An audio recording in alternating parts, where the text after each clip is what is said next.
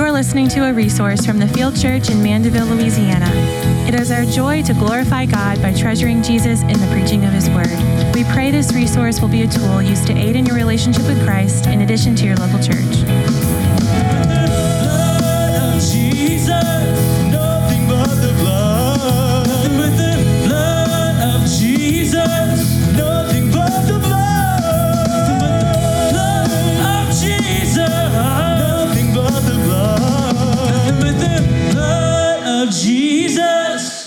Nothing but the blood.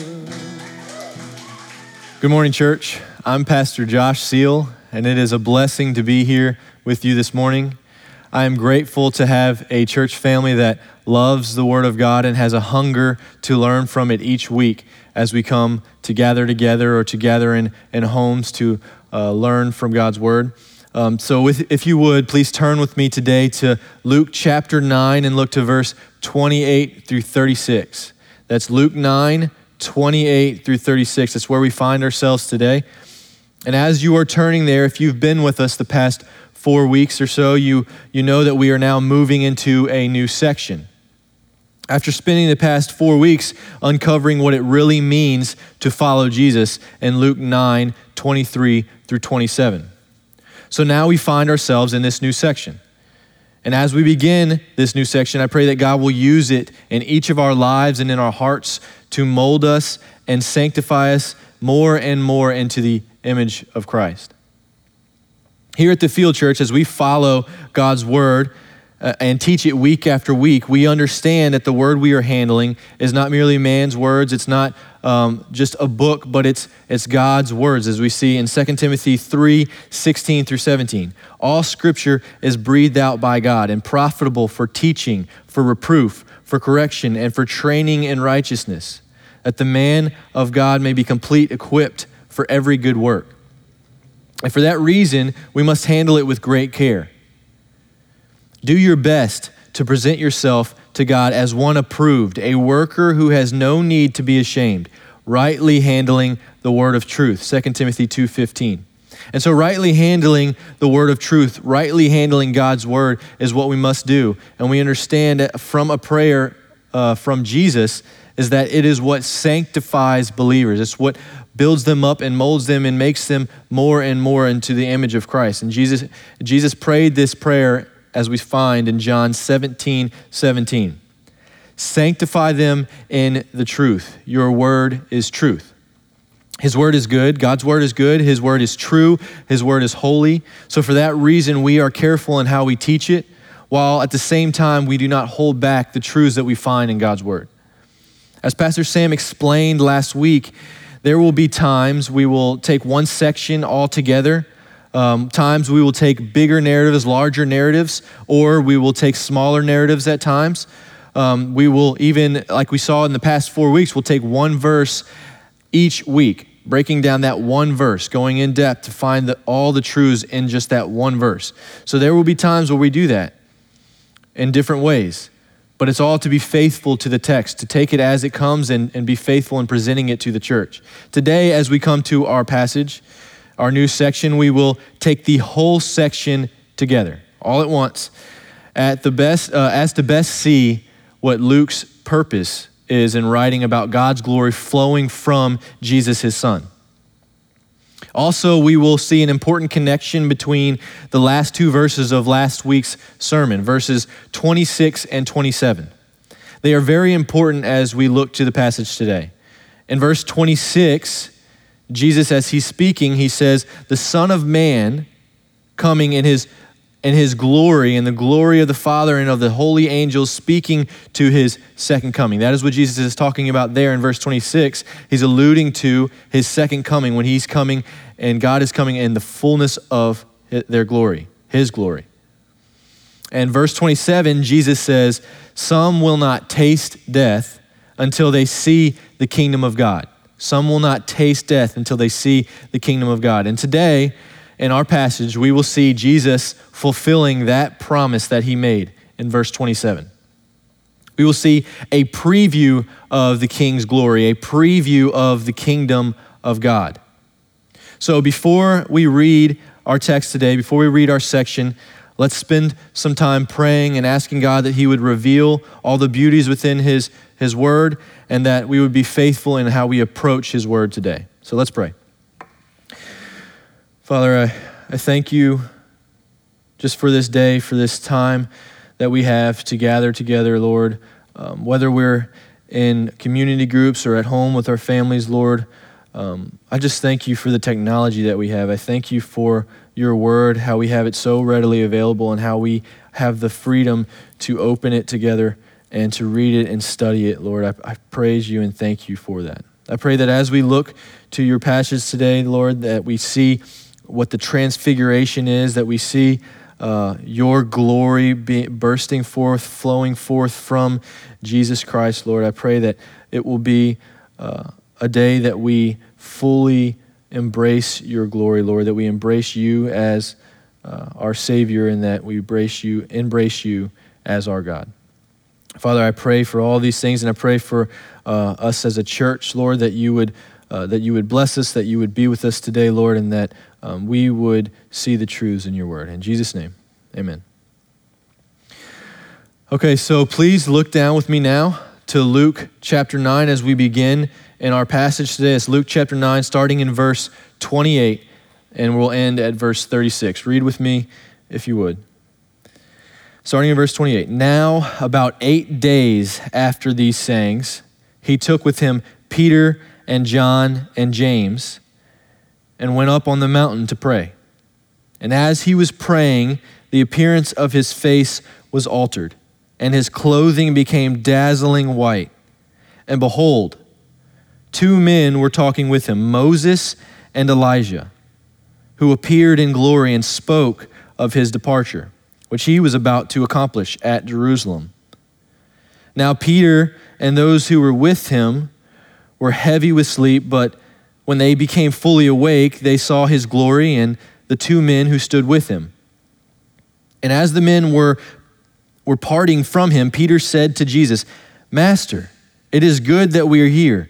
Let us make three tents one for you, one for Moses, and one for Elijah, not knowing what he said.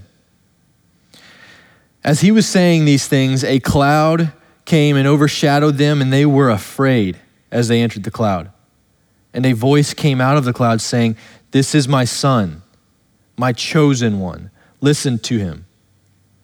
And when the voice had spoken, Jesus was found alone, and they kept silent and told no one in those days anything of what they had seen. Now, this is, this is a, a lot of verses. We have a lot of verses to cover here today. Um, but we see that this is a beautiful and perplexing passage. Where not only do we see Jesus and his appearance being altered, but we also see two men are present with him. We know these two men very well. It's Moses and Elijah. We know of them, we've heard of them. And we also know that, that these two men that are present with him, they're not physically present here on earth, or they're not supposed to be at least. For Moses, he died and was buried by God himself, as we see in Deuteronomy 34 6. And Elijah was taken up by God himself in a fiery chariot and a whirlwind in 2 Kings 2 11. Elijah not even tasting a physical death. But we find them present here in glory, speaking with our Christ. So it's perplexing, it's is something that we need to look closely at the text today.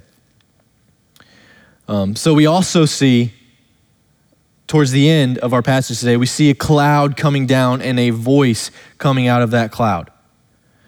There's a lot to cover here, a lot to look at. So let's look closely at the text so we may understand all that took place on this day. As we look to verse 28, you may have noticed in your Bibles before, above verse 28, that, that this section is titled The Transfiguration. Transfiguration meaning a complete change of form or appearance into a more beautiful or spiritual state. That's transfiguration meaning a complete change of form or appearance into a more beautiful or spiritual state. And as we just read the whole section, the whole passage, we've just read and seen that there is a clear change in the appearance of Jesus, a more glorified, more beautiful state, more spiritual state.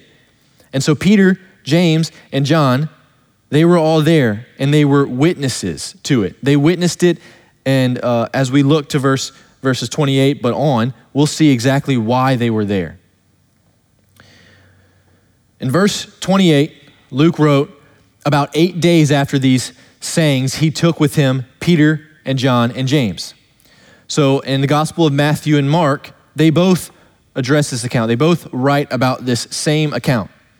They concur that Peter and John and James were eyewitnesses of the account, but they say this occurred six days, while Luke's account says about eight days after the previous sayings.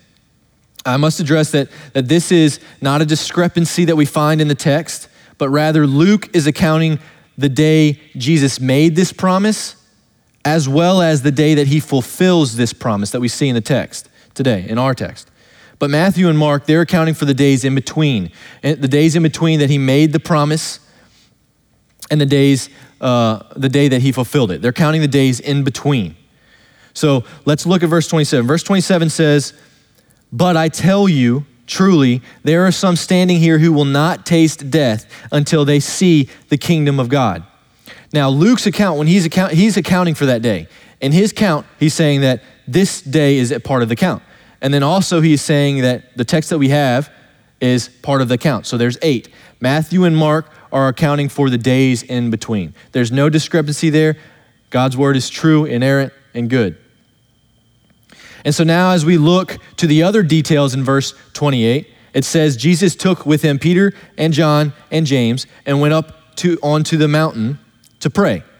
Jesus often went on top of a mountain to pray or to spend time with his Father intimately with, without crowds around him, to have some special intimate time with the Father in prayer.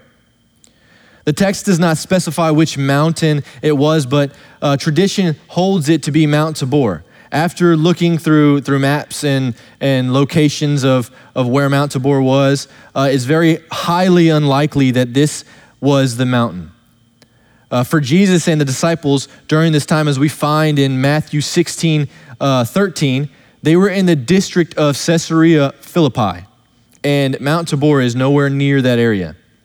But many actually hold this belief. They, many believe that Mount Hermon, which is near by Caesarea Philippi, uh, many believe that Mount Hermon is the mountain that all of this took place uh, that this, this great miracle, this great sign uh, of the kingdom of God that was revealed here, many believe that it took place on there, but really that's not the most important part that Luke is portraying here. Uh, the most important part, at least in this verse, is the men that he took with him Peter, John, and James. So let's look and see why Peter, John, and James were the ones who were accompanying Jesus. These three men, Peter, John, and James, have been and will continue to be the most, uh, the apostles most closely trained by Jesus. They were his inner circle of apostles. In Luke 8:51, it was Peter, James, and John who were the only disciples allowed to accompany Jesus when he healed Jairus' daughter. If you remember, we covered this not too long ago. And in Mark 14, 32 through 33, also found in, in Matthew and Luke, but Mark gives more clear, clearly who was there. And Mark 14, 32 through 33, it was only Peter, James, and John who Jesus took with him when he went to, the, to pray in the Garden of Gethsemane, right before he was arrested. So there is a very important reason why these three men are the only ones with him to witness his glory. They will be men who devote the rest of their lives, even to the point of death, laboring for him and telling people of what they have witnessed with their own eyes. They will proclaim the kingdom of God until they die. That's what these three men will do because they are witnesses of it. They will proclaim it, and so will the other apostles from hearing about their witness. Now, look with me to verse 29. In this verse is where we find our first point. Verse 29, look to it. Uh, our first point is the king shines in his glory. The king shines in his glory. Here, Luke, here in Luke, it says, the appearance of his face, as we see in verse 29, the appearance of his face was altered, and his clothing became dazzling white. In Matthew's account, it says, and he was transfigured before them, and his face shone like the sun, and his clothes became white as light. Matthew 17, 2. Mark says, in Mark's account, he says, and he was transfigured before them, and his clothing became radiant, intensely white, as no one on earth could bleach them. Mark 9, 2 through 3.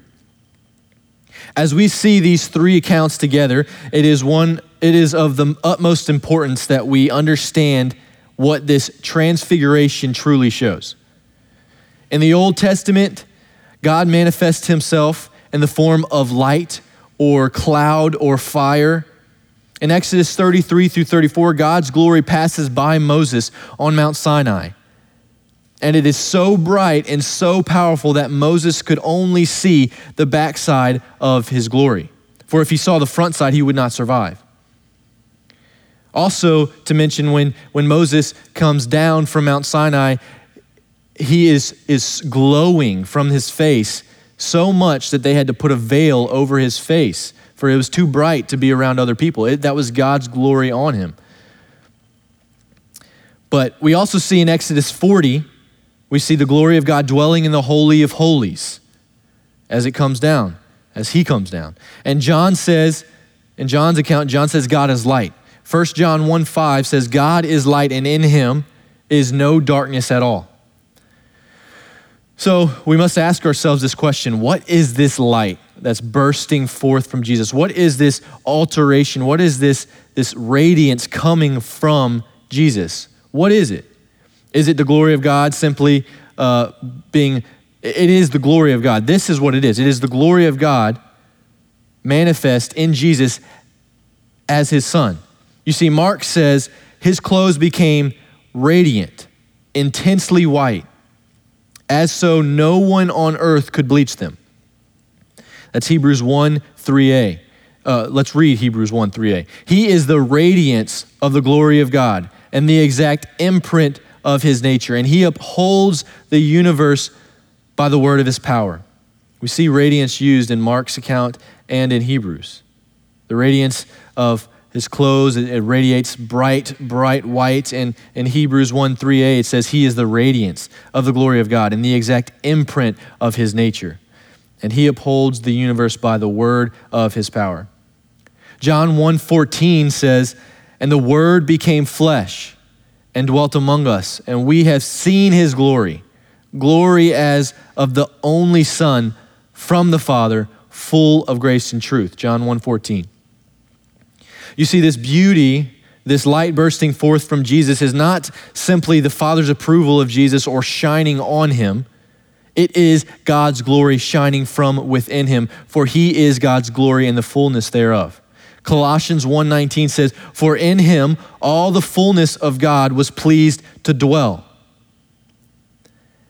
In this verse, verse 29 of Luke 9, we find the reason this section is titled the Transfiguration. If you remember earlier, I defined the meaning of transfiguration as a complete change of form or appearance into a more beautiful or spiritual state. This alteration of Jesus' appearance is the glory of God manifest from within Jesus. 2 Corinthians 4 6 says, For God, who said, Let light shine out of darkness, has shone in our hearts to give the light of the knowledge of the glory of God in the face of Jesus Christ. You see, Jesus is the glory of God, He is the glory of God. While God's glory was bursting forth from Jesus in verse 30 and 31, uh, we find, and it shows us the men, who the men were talking with. They were talking with him, and, they're and that's where we find our second point. We see Moses and Elijah are these two men. So, our second point is titled The King Speaks of His Glory to Come. The king speaks of his glory to come, as we see in verses 30 to 31. In verse 30, Luke identifies these men as Moses and Elijah. At least that's how he wrote it in here. But I did want to ask myself this question, and I felt the need to is how did they know who they were? At least, how did Peter, John, and James know who they were? Did, did they carry a sign telling them uh, who they were, or did each of them have a name tag on saying, Hello, my name is Moses, or my name is, is Elijah? No, of course not. They didn't have signs. They most likely introduced themselves, which would explain why Peter offers to make three tents, one for each of them. And if they didn't introduce themselves, then Jesus told them who they were. Nonetheless, they were, they were told who they were. That, that's how they knew it was Moses and Elijah. And so we see that, that Peter offers to make a tent for each of them. We'll get to that in a little bit. But in the beginning of verse 30, Luke says, And behold, the Greek word is idou. That's how you would say the Greek word idou, meaning behold, or it brings attention to, it exclaims that sentence. It says, This is important, pay attention.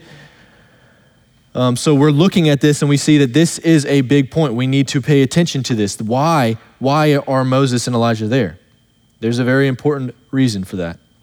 Now, as we previously talked about Moses and Elijah, we know that they are no longer residents of the earth. Verse 31 says they appeared in glory. That is their glorified heavenly state. Because of this, we know this is not the first time Moses and Elijah would have spoken with Jesus. And you might, you might say, like, what do you mean? What do you mean they've already spoken with him? I've, I haven't read that before. Um, so the reason why I say they, they have spoken with him is because we understand and we believe here at the Field Church that Jesus is God. He is manifest in the flesh. Jesus is God. He is the Word of God. The Word became flesh. In the beginning was the Word, and the Word was with God, and the Word was God. That's John 1 1. So for Jesus is God, and He has been present on earth. Jesus has only physically been present on earth for the last 30, 33 years. Moses and Elijah have been with God for hundreds of years now and would have spoken with him long before this day. Their purpose for being here, Moses and Elijah, is to discuss the departure which he will soon accomplish. Let's look to that verse again. Verse 30, and behold, two men were talking with him, Moses and Elijah, verse 31, who appeared in glory and spoke of his departure, which he was about to accomplish in Jerusalem or at Jerusalem. So they were speaking with Jesus about his departure, which he will soon accomplish. His departure meaning his death, burial, resurrection, and ascension. This is what they were speaking about. But why Moses and Elijah? That's still a question we have to ask. Why are Moses and Elijah there? What's significant about them? There are many great men of the Old Testament, are there not? There are many. But these men are among the two greatest. Moses represents the law and the giver of the law. Elijah represents the prophets and the protector of the law. And they are meeting with Jesus, Jesus who fulfills both the law and the prophets. So we see that Moses is there. He is the giver of the law. God gave it to him and he gave it to the people. Elijah, being one of the greatest prophets, the one who held God's word, it held his law true and protected it. And Jesus, being God manifest in the flesh, is the one who fulfills both, fulfills all things. And so the Old Testament, we also know this, the Old Testament is commonly referred to as the law and the prophets. And so these two men played a very, very important role in God's plan. And in the law and the prophets, we will see in just a second that the law and the prophets speak about Jesus. They foretell Jesus' death and they speak of him. This is such a beautiful testimony, something that we need to understand and grasp. Is look to me to John 5 30 through 47. That's John 5, 30 to 47. I'll give you a second to turn there if you want, but it will be up on the screen. Um, So let's look at John 5 30 through 47 and see how Jesus explained that the Old Testament scriptures bear witness of him. I can do nothing on my own. As I hear, I judge, and my judgment is just because I seek not my own will, but the will of him who sent me. If I alone bear witness about myself, my testimony is not true. There is another who bears witness about me, and I know that the testimony that he bears about me is true. You sent to John, and he has borne witness to the truth. Not that the testimony that I receive is from man, but I say these things so that you may be saved. He was a burning and shining lamp, and you were willing to rejoice for a while in his light. But the testimony that I have is greater than that of John. For the works that the Father has given me to accomplish, the very works that I am doing, bear witness about me. Listen to this part. For the works that the Father has given me to accomplish, the very works that I am doing, bear witness about me, that the Father has sent me. And the Father who sent me has himself borne witness about me. His voice you have never heard his form you have never seen, and you do not have his word abiding in you, for you do not believe the one whom he has sent. This is important. You search the scriptures because you think that in them you have eternal life. And it is they that bear witness about me. Yet you refuse to come to me that you may have life. I do not receive glory from people, but I know that you do not have the love of God within you. I have come in my Father's name, and you do not receive me. If another comes in my name, you will receive him. How can you believe when you receive glory from one another and do not seek the glory that comes from the only God? Do not think that I will accuse you to the Father. There is one who accuses you Moses, on whom you have set your hope. For if you believed Moses, you would, have, you would believe me, for he wrote of me. But, but if you do not believe his writings, how will you believe my words? I know that was a lot, but I believe it was necessary to read. We see that Jesus is speaking right now, as we just read. He was speaking to them about himself. He was showing them that they are rejecting him, the one in whom Moses was writing about in the Old Testament, in the law, in, the, in all, of, all of the Old Testament and New Testament, all of it points to Christ. And I think one of the most scary words there for them during that time was I'm not going to accuse you to the Father because there is one who accuses you Moses on whom you have set your hope. But Moses was writing about Jesus, just as the prophets do. They're all, they're all pointing to him. And we'll see, I'll show us a few. I will show a few different areas within the law and the prophets that bear witness of Christ. I believe this will help us to see the significance of why Moses and Elijah were there. Let's look. Uh, we won't turn here, but Exodus 12, 1 through 28. If you have time, I encourage you to go read it. Exodus 12, 1 through 28 describes the feast of the Passover. Now, the Passover during this time in Exodus 12, 1 through 28, it was around the time when Israel was about to be delivered from Exodus. Many of you may have already heard about the plagues that came through, and this Passover one was the final one. And it had a very, very significant uh, point that actually still is, is celebrated today. The Passover, it was to set up a type of Christ, one that gave the Hebrews an understanding of the use of the perfect, of a perfect lamb as a sacrifice, the blood of which would protect those under it from the wrath of God, the angel of death. The Jews were to prepare for the feast by removing all leaven from their homes, symbolic of removing sin from their lives. Paul writes, the Apostle Paul writes, in 1 Corinthians 5 7, cleanse out the old leaven, that you may be a new lump, as you really are unleavened. For Christ is our Passover lamb. uh, for Christ, our Passover lamb has been sacrificed.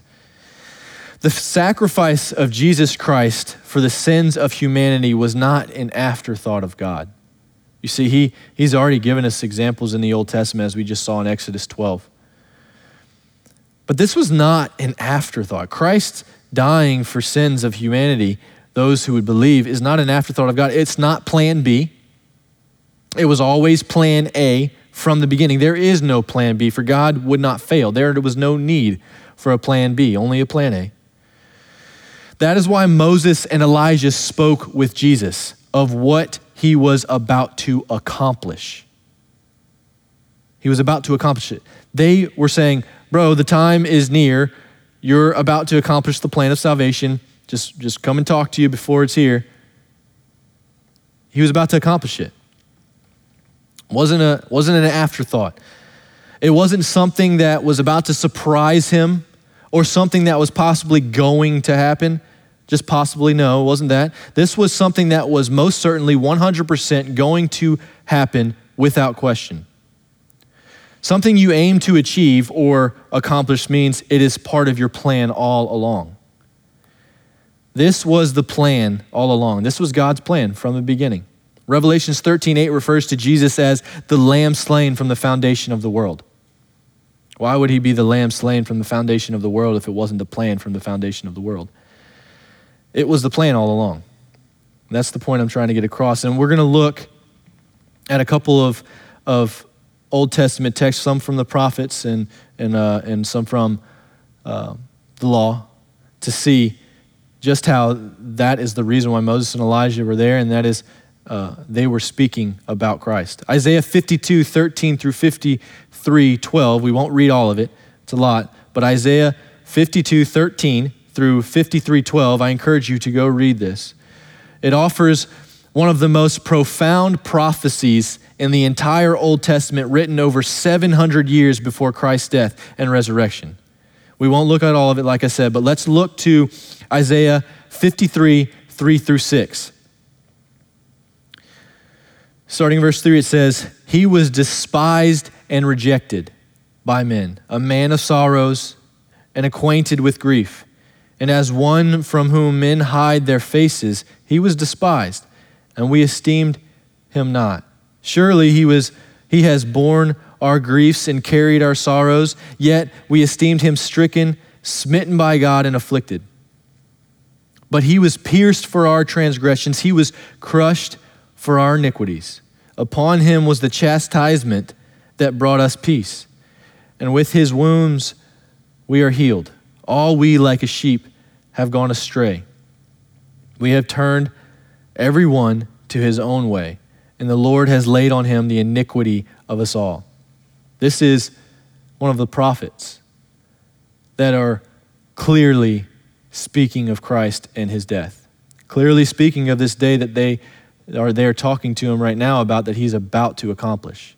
This was a prophecy that Jesus was about to accomplish. Luke 24, 26 through 27 says, Was it not necessary that the Christ should suffer these things and enter into his glory? And beginning with Moses and all the prophets, he interpreted to them all the scriptures, the things concerning himself. This was Jesus speaking after he rose from the dead. He first goes to, to appear before people that really don't recognize him right away. They don't, they don't really know. They're still uh, sorrowful and, and uh, really grieving the loss of Christ. But then he explains to them here, as it says, Was it not necessary that the Christ should suffer these things and enter into his glory? And then, as he was there with them, he began with Moses and all the prophets. That's the Old Testament. He began with that, interpreting it to them, all the scriptures and the things concerning himself, speaking about Jesus. So here it says that Jesus used the law and the prophets, as I just said, and explained that they're bearing witness about him. There are so many more that we could see, but time would escape us. We wouldn't have time in, in trying to cover all of these. Um, so we're going to move on to, to verse uh, and look at a few more things in verse 31. Um, so let's look. Verse 30 and 31 Moses and Elijah and Jesus are discussing what has already been prophesied hundreds of years prior and what has been planned from the beginning.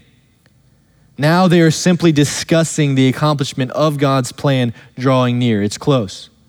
And so they're just talking about it, they're discussing it.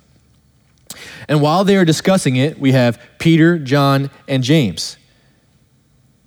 They are there as witnesses of this all, of all of this. In verse 28 and also 32 through 33, we have our third point. Our third point is the king's glory witnessed. The king's glory witnessed. A big reason that Peter, John, and James were present was because Jesus promised that some would see the kingdom of God before they taste death. Tasting death in Jewish terms was a physical death. So in verse 27, when he says, There will be some standing here today that will not taste death before they see the kingdom of God, he is speaking of a physical death. There are some of you who are living right now that will see and witness the kingdom of God before you actually die. However, in addition to this, we must also note that in keeping his promise, as well as keeping his promise, it was also Jewish custom, according to the law, Deuteronomy 17 6, Deuteronomy 19 15, and also we find it in Matthew 18 15 through 17, 2 Corinthians 13 1. It was common, Jewish tradition, and according to the law, to have two or three witnesses in, in order to be trustworthy and hold weight when explaining the truth to others about any kind of account. For people to believe it, for people to trust it, for it to be valid, it, there needed to be two or three or more witnesses about it. So let's look with me, if you would, to verse 32 and 33. Now, Peter and those who were with him were heavy with sleep. But when they became fully awake, they saw his glory and the two men who stood with him. And as the men were parting from him, Peter said to Jesus, Master, it is good that we are here. Let us make three tents one for you, and one for Moses, and one for Elijah, not knowing what he said. So, as we see here in verses 32 and 33, when Peter, John, and James became fully awake, when they, when they came to, it was probably late, they saw his glory. They saw Jesus' glory. This was the very moment that Jesus' promise from verse 27 was fulfilled. Jesus said, Some that were standing with him on that day would not taste death until they see the kingdom of God. That's verse 27. In verse 32, Peter, John, and James were the eyewitnesses to the kingdom of God, bursting forth from Jesus in glory. They were the eyewitnesses that Jesus spoke about eight days ago. In verse 32, Peter, John, and James were the eyewitnesses, as I said, to the kingdom of God bursting forth from Jesus. And as we read in verse 33, Peter is the first of the apostles, of the disciples, to speak up, as he often is. We, we know that many times Peter uh, is caught putting his foot in his mouth or, or saying something that he shouldn't. Um, but here, I, I think he, I believe, I truly believe that he had good intentions. He was not being arrogant, I don't believe. I think he was so awestruck by the glory that he was seeing that he didn't want this to go. So read verse 33 with me again. Verse 33 says, And as the, as the men were parting from him, Peter said to Jesus, Master, it is good that we are here. Let us make three tents one for you, one for Moses, and one for Elijah, not knowing what he said. So, as Moses and Elijah were leaving, they were about to leave, uh, Peter makes a suggestion. He offers to make three tents one for Jesus, and one for Moses, and one for Elijah. Now, these tents, it would represent uh, something as if they would stay in place. Peter wanted to, to stay here. He was saying it's good. It was good. It was good for their faith, strengthening, strengthening their faith greatly. It was very good for them to be there. But in his suggestion of making tents, he is quite off. That's why Luke says, not knowing what he said. So, Peter, when he wanted to make these tents for them, he was saying that we, need, we want to stay here. He wants to stay here. He doesn't want to leave, he wants to remain here. So he's witnessing the kingdom of God, and it's the best thing that he has ever witnessed in his life, and he doesn't want it to go. But we see that that's not the plan. That is not the plan all along. That's not how it's supposed to be fulfilled. Peter wanted it to stay. He didn't want it to go. He wanted these tents to be made. He had a lot of humili- humility in this. As we see in Matthew's account, he, he asks, he requests, if it's good or if you, you want this to happen, Jesus, then, then we'll make tents. He also didn't say that let's make more than just three so I can dwell there too. He, he knew that he wasn't in that state, that it was just for Jesus and, and Moses and Elijah, but that's not a part of the plan at all. Uh, before the kingdom of God comes to remain, the Christ must be pierced. Before the kingdom of God comes to remain, the nations must be reached with the gospel. Before the kingdom of God comes, there will be suffering, as we learned so well in the previous sermons, the past four. There will be. You see, before the kingdom of God comes, Jesus must die as the prophets said he would. He must be the suffering servant from Isaiah 53, as we just read. And he must die as the sacrifice for sin. He must be the Passover lamb from Exodus 12. He must be the perfect atoning sacrifice which replaces permanently the blood of bulls and goats, as seen in Hebrews 10. It was not time for the kingdom of God to remain. This served to strengthen their faith so they may know no matter what happens to you, no matter how bad it gets, no matter if you are being persecuted or even put to death, which they will be, glory awaits you. Peter was crucified upside down, James martyred, John exiled and persecuted. The majority of the apostles were martyred by this moment. This served to strengthen their faith. The majority of the apostles were murdered, were, were crucified, were killed for their faith. But they will know that no matter what happens, this is not the end. The kingdom of God awaits them in their faith. In verse 34 through 36, as we move on, we will find our fourth and final point. The fourth point is the king's glory heard. The king's glory heard. Audibly, they heard it. While Peter was saying these things, a cloud saying these things that he really didn't understand, he didn't know exactly what he was saying, a cloud came and overshadowed them. This cloud that came and overshadowed them scared them greatly. They were terrified. They were frightened. It overshadowed them and they were afraid as they entered the cloud. As Matthew's account says, it was a bright cloud.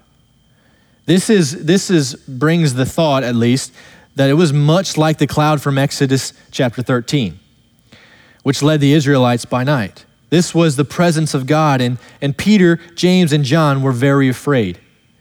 In Matthew 17, 6, it says, When the disciples heard this, they fell on their faces and were terrified. I also want to make clear that Peter, James, and John were not in the cloud. It was Moses, Elijah, and Jesus who were in the cloud. We know mainly from the Greek, but we can also see this in the English. Let's look. Verse 35 says, A voice came out of the cloud, saying, This is my son, my chosen one. Listen to him. The voice came out from inside the cloud, indicating Peter, James, and John were outside of the cloud, hearing the voice. So they were outside of it. They're hearing the voice come from within. And the voice from God says, This is my son, my chosen one. Listen to him. Matthew's account says, This is my beloved son, with whom I am well pleased. Listen to him. This was also prophesied by Moses in Deuteronomy 18 15, another account that is just verifying who Jesus is and how the Old Testament and the prophets attest to him. They, they talk about him. Deuteronomy 18:15 says, "The Lord your God will raise up for you a prophet like me from among you, from your brothers. It is to him you shall listen." While they were terrified and their faces were toward the ground, probably bowing down or in the fetal position because they were terrified, we see from Matthew's account that Jesus comes and he touches them and says, Rise, have no fear. We also see in verse 36, it says, They kept silent and told no one in those days anything of what they had seen. That is because in Matthew 17 9, Jesus commanded them, Tell no one the, vi- uh, no, tell no one the vision until the Son of Man is raised from the dead. We do see that, that later, after Jesus is raised from the dead, they do speak on the matter. Obviously, we have it here in the, in the Gospels, but why do they have to wait? Why are they not to speak yet? Weren't they there for the purpose of being the eyewitnesses that would then proclaim it and tell others? Why must they wait? There could be many reasons that I could, I could think of uh, that we could really find uh, evidence and proof from in the text. But I think one of the main reasons is that the Jews, they wanted a great leader. They wanted one who would overthrow Rome, overthrow their oppressors, not necessarily a king that they would worship. If they heard of this amazing testimony, they would try to take Jesus by force and make him king, as they tried to do after Jesus fed the 5,000 in John 6. But we see Jesus says, just wait a bit. After I raise from the dead, you can tell everyone what you have seen here this day, but just wait a little while longer. It's, it's coming near. After I raise, you can tell everyone. We see Peter and John's account, uh, they, they did write about it. Peter and John did, but James, uh, he was killed before he could write about it. The book of James that we have in our Bible, the book of James is actually written from Jesus' half brother, um, not the apostle James. I'm sure, I'm sure that the apostle James spoke of it before his death. It may very well have been what led to his death. Um, but we do find John's account. So let's look and, and see where, where John wrote about it. John 1:14 says, "And we have seen his glory, glory as of the only son from the Father, full of grace." This is we have seen his glory. We have seen the glory, the glory as of the Son, the only Son, from the Father, full of grace. John's account is right there in the beginning of John. They've seen his glory from the Son, full of grace and truth. And in Peter's account, we find it in 2 Peter 1 16 through 18. Um, I want to say it was about a year ago. We, the men, uh, several men from the field church, um, started to memorize 2 Peter, the whole book. And um, this was in the early stages of it. Um, so 2 Peter 1 16 through 18 is clear as day. Peter's testimony of what occurred. Let's read it. 2 Peter 1 16 through 18. For we did not follow cleverly devised myths when we made known to you the power and coming of our Lord Jesus Christ, but we were eyewitnesses of his majesty. For when he received honor and glory from the Father, and the voice was borne to him by the majestic glory This is my beloved Son, with whom I am well pleased. We ourselves heard this very voice, borne from heaven, for we were with him on the holy mountain. Jesus is the Christ of God. He is the light of the world. He is life. Romans 10 5 through 10 says, For Moses writes about the righteousness that is based on the law. These are another, this is another testimony of Christ. For Moses writes about the righteousness that is based on the law, that the person who does the commandments shall live by them. But the righteousness based on faith says, Do not say in your heart, Who will ascend into heaven? That is to bring Christ down. Or, Who will descend into the abyss? That is to bring Christ up from the dead. But what does it say? The word is near you, in your mouth and in your heart. That is the word of faith that we proclaim. Because if you confess with your mouth that Jesus is Lord and believe in your heart that God raised him from the dead, you will be saved. For with the heart one believes and is justified, and with the mouth one confesses and is saved. You see, God's word here, the law, the prophets, the Psalms, the New Testament, everything that we have is a testament to Jesus. And truly believing in him and confessing, believing in your heart and confessing with your mouth is how one is truly saved. Not by living a good moral life, although we are called to live an honoring life to God. Romans 10 17 says, So faith comes from hearing, and hearing through the word of Christ. It's by faith and believing in Christ through his word. John 6 45 through 51 says, It is written in the prophets, and they will all be taught by God. Everyone who has heard and learned from the Father comes to me. Not anyone has seen the Father except he who is from God. He has seen the Father. Truly, truly, I say to you, whoever believes has eternal life. I am the bread of life. Your fathers ate the manna in the wilderness and they died. This is the bread that comes down from heaven so that one may eat of it and not die. I am the living bread that came down from heaven. If anyone eats of this bread, he will live forever. And the bread that I will give for the life of the world is my flesh. This is speaking about Jesus being the bread of life because his flesh that was sacrificed on the cross is when we truly believe and confess and believe in our hearts that he is that sacrifice, we will be saved. He's saying he's the bread of life. There's no other way. John 14, 6 says, I am the way and the truth and the life. No one comes to the Father except through me. There's no other way. It's only through him.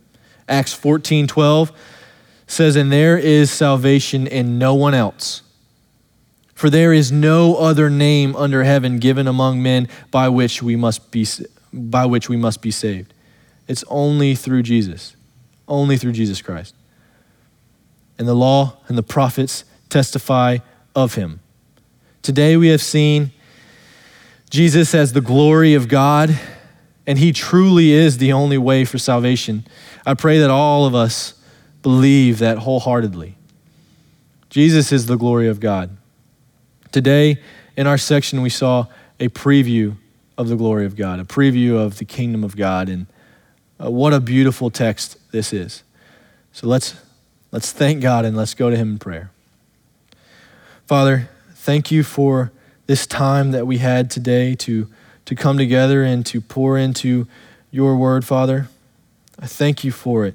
It is such a beautiful thing to have.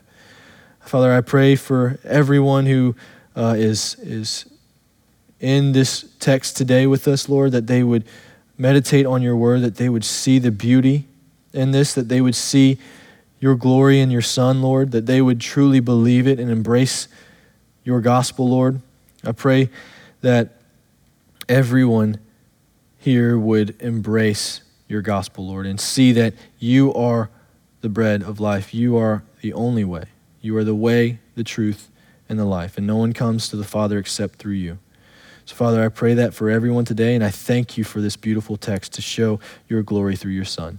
In Jesus' name, amen. Thanks for listening to this resource from the Field Church in Mandeville, Louisiana. We pray that it helps you joyfully make Jesus Christ your treasure.